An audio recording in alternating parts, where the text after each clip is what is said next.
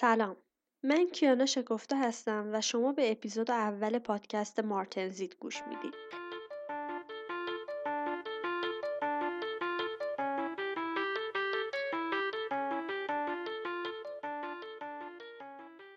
پادکست مارتنزید هر ماه یکی از مواد دندون پزشکی رو انتخاب می‌کنم و در موردش اطلاعات کامل و ترجیحاً بالینی میدم تا فارغ از اینکه شما چقدر در موردش اطلاع دارین بتونین بهتر ماده دلخواهتون رو انتخاب بکنین و باهاش کار کنین. موضوع اپیزود اول در مورد بیلیچینگ و مواد بیلیچینگه.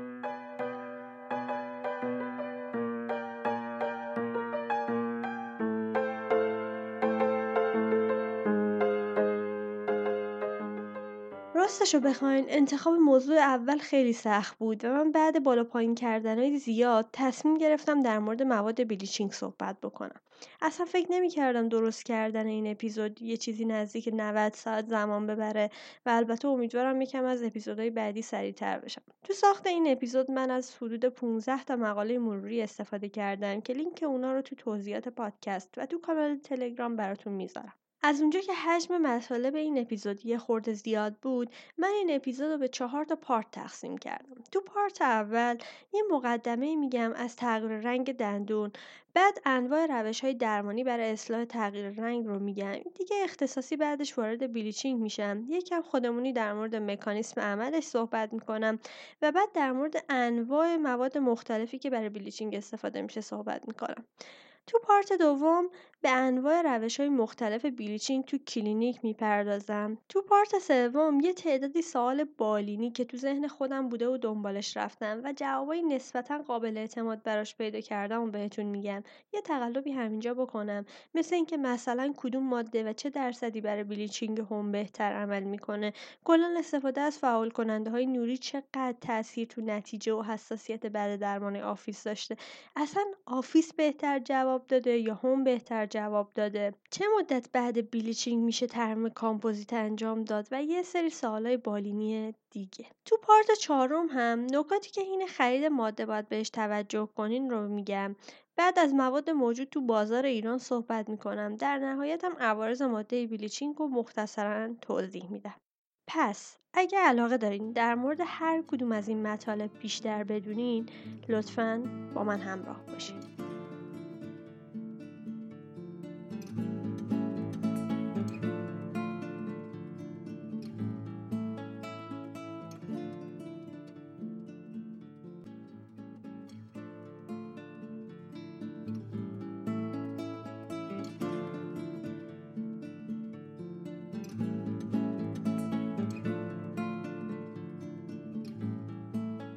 رنگ خودش دنیای پیچیده ای داره. الان نمی‌خوام خیلی بهش بپردازم. پس بدون مقدمه درباره رنگ بریم سراغ بیماری که میاد و شکایت از رنگ دندونش داره. خب اول باید بفهمیم علت تغییر رنگش چیه. اینجاست که انواع تغییر رنگ دندونا رو به دو تا دسته اصلی تقسیم می‌کنن. دسته اول تغییر رنگ‌های ذاتی یا داخلیه. یعنی تغییر رنگ‌هایی که توی عمق ساختار دندون یعنی تو زخامت دندون ایجاد میشه. دسته بعدی تغییر رنگ‌های خارجیه. یعنی تغییر رنگ‌هایی که روی سطح خارجی دندون اتفاق میفته تغییر رنگ‌های داخلی یا ذاتی می‌تونه علتهای مختلفی داشته باشه. مثلا مثل چی؟ مثل یه سری علتهایی که قبل از رویش دندون اتفاق میفته مثل یه سری عوامل ژنتیکی یا عوامل iatrogenic استفاده از آنتیبیوتیکا فلوروزیس هایپوپلازی مینایی اختلالات رشدی که قبل تولد می‌تونن اتفاق بیفتن همه می‌تونن باعث تغییر رنگ داخلی دندون بشن. یه سری دیگه از تغییر رنگای داخلی اما بعد از رویش دندون اتفاق میفتن مثل تغییر رنگای ناشی از تروما یا تغییر رنگهای ناشی از پوسیدگی تغییر رنگهای ناشی از افزایش سن تغییر رنگایی که به خاطر مواد دندون پزشکی مثل ترم آمالگامی اتفاق میفته داخل دندون و حتی مصرف بعضی از آنتیبیوتیکا مثل ماینوسایکلین.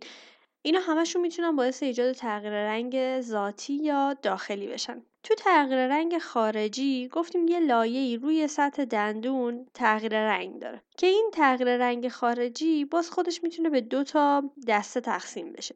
یه سری اون تغییر رنگایی هستن که مستقیما حالا در اثر یه سری عوامل محیطی مثلا مثل سیگار کشیدن یا مثلا رنگدانه هایی که تو غذا و نوشیدنی ها وجود داره روی سطح دندون رنگدانه قرار می‌گیره. یه سری هم تغییر رنگ های خارجی غیر مستقیم داریم. یعنی ماده میره اول جذب دندون میشه ماده که خودش رنگزا نیستش. مثلا مثل چی؟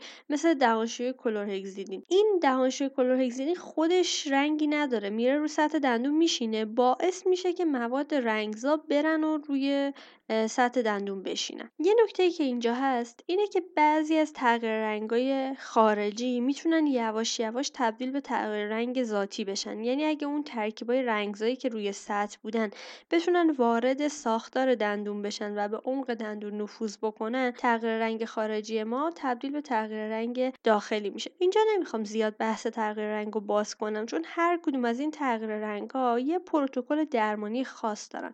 برای همین سریعتر سعی می‌کنم ازش رد شم. عموما درمان تغییر رنگ ها بسته به شدت و نوع اون تغییر رنگ می‌تونه از یه سری درمانهای خانگی مثل استفاده از خمیر دندونای مختلف تا درمانهای کلینیکی مثل برداشت فیزیکی stain ها حالا یا با polish یا با ماکرو یا micro abrasion یا bleaching و یا masking تغییر رنگ با استفاده از veneer یا مثلا روکش متغیر باشه. در زمینه درمان خانگی مثلا فرض کنید خمیر دندونایی که مواد ساینده بیشتری دارن یا حاوی یه سری ترکیباتی مثل این خمیر دندونای جدید که حاوی blue covarine ن یا استفاده از آنزیم ها یا ترکیبایی با خاصیت جلوگیری از تشکیل جرم می‌تونن به سفید کردن دندون کمک کنن که چون یه اپیزود جداگانه در رابطه با انواع خمیر دندونا و مواد داخلشون دارم دیگه اینجا زیاد راجبش توضیح نمیدم. اگرم که کلینیکی باشه که گفتیم به سه تا روش اصلی برداشت فیزیکی stain ها یا bleaching و یا masking می‌تونه تقسیم بشه. همه اینا رو گفتم. برای اینکه بگم چه جایی اصلا ما میریم سراغ bleaching توی بیمارایی که staining جنرالیزه و شدید دارن تغییر رنگای ناشی از افزایش سن تغییر رنگای ناشی از سیگار یا مصرف زیاد چای و قهوه تو case ای شدیدتر فلوروزیس در تغییر رنگای ناشی از مصرف تتراسایکلین البته معمولا همراه با روش masking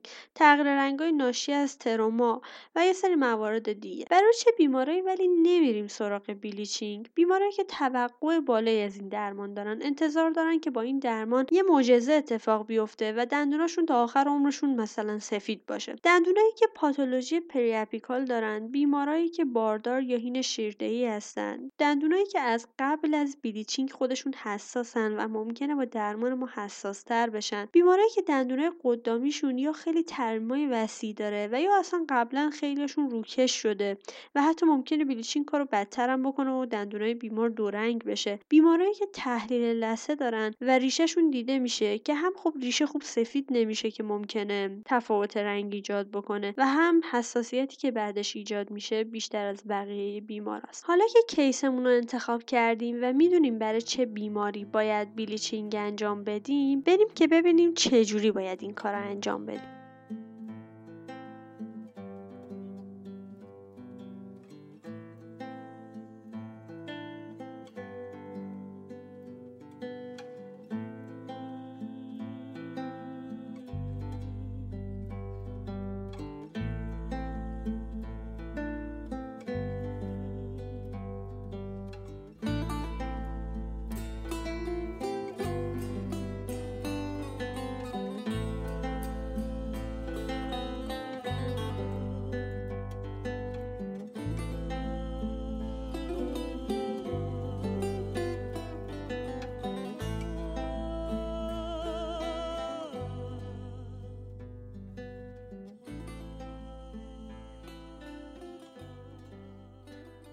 بعد از این مقدمه یه خورده طولانی بریم سراغ اصل مطلب. گفتیم رنگدانه هایی که باعث ایجاد تغییر رنگ میشن که بهشون کروموژن یا رنگزا میگیم با تجمعشون داخل دندون یا روی سطح دندون می‌تونن تغییر رنگای داخلی یا خارجی رو ایجاد بکنن. حالا اصلا این رنگدانه ها چی هستن؟ این رنگدانه ها معمولا یه سری مولکولای بزرگ و تیرن که یه سری پیوندهای مخصوص دارن. مثلا یه سری پیوند دوگانه.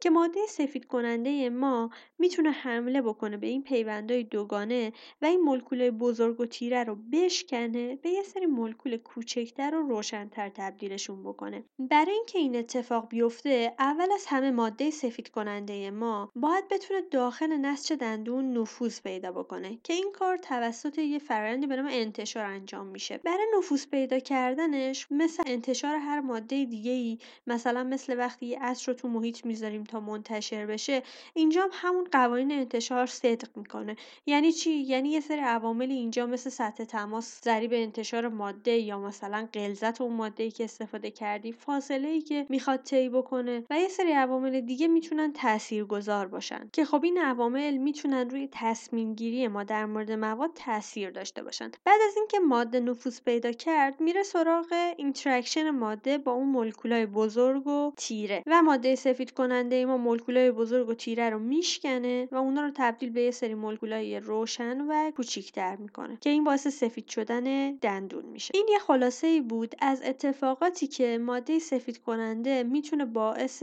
سفید کردن دندون بشه. حالا بریم ببینیم چه موادی می‌تونن به عنوان ماده سفید کننده عمل کنن و الان از چه موادی استفاده میشه. اگه بخوام یه تاریخچه کوچیک از مواد سفید کننده بگم اوایل مواد سفید کننده رو فقط داخل مطب و برای دندونای نانوایتال استفاده می‌کردن. معروفترین ماده هم که قدیما استفاده می‌کردن ترکیبای کلور بود. منتها این کلور انقدر که اکسید کننده قوی بود خیلی نگران عوارضش بودن.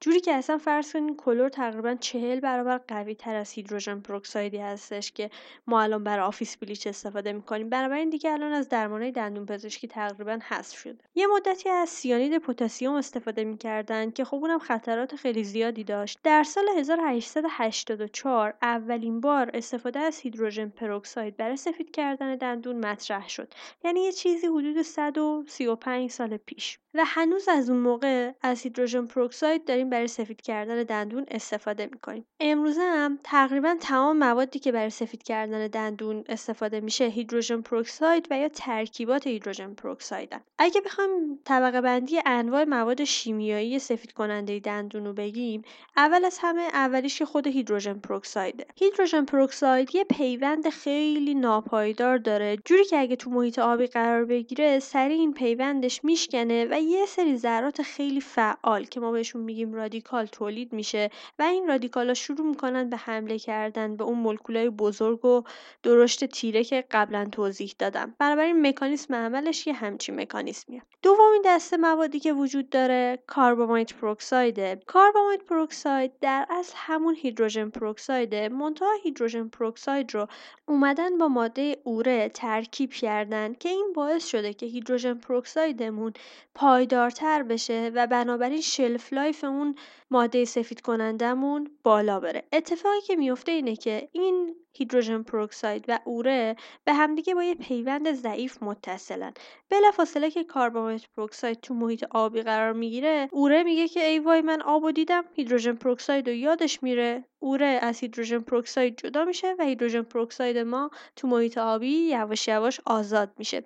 از اونجا که hydrogen peroxide رو با اوره اومدن مخلوطش کردن اینجوری شده که هر ده درصد carbamide peroxide در اصل داخلش یه چیزی حدود 3 و 6 دهم درصد hydrogen peroxide داره. بنابراین شما اگه یه محصول رو می‌خرین و روش نوشته سی درصد carbamide peroxide خیلی راحت می‌تونیم با تقسیم بر سه کردنش حدودا ببینیم که چند درصد hydrogen peroxide داخلش داشته. ماده سومی که استفاده میشه سدیم پربورات ماده قوی که بازم با شکستن می‌تونه hydrogen peroxide آزاد بکنه که به صورت یه پودر سفید رنگ می‌تونین اون رو تهیه بکنید. جدیدا یه سری مواد دیگه هم معرفی شدن. بازم مشتقات hydrogen peroxide که حالا مثل carbamide peroxide که با اوره پایدار شده بود اینا اومدن hydrogen peroxide رو با مواد دیگه پایدار کردن. مثل محصولاتی که الان داخلشون PVP peroxide داره. یعنی hydrogen peroxide ی که با یه ماده به نام PVP یا همون polyvinylpyrrolidone یه اسم خیلی سختی داره پایدار شده.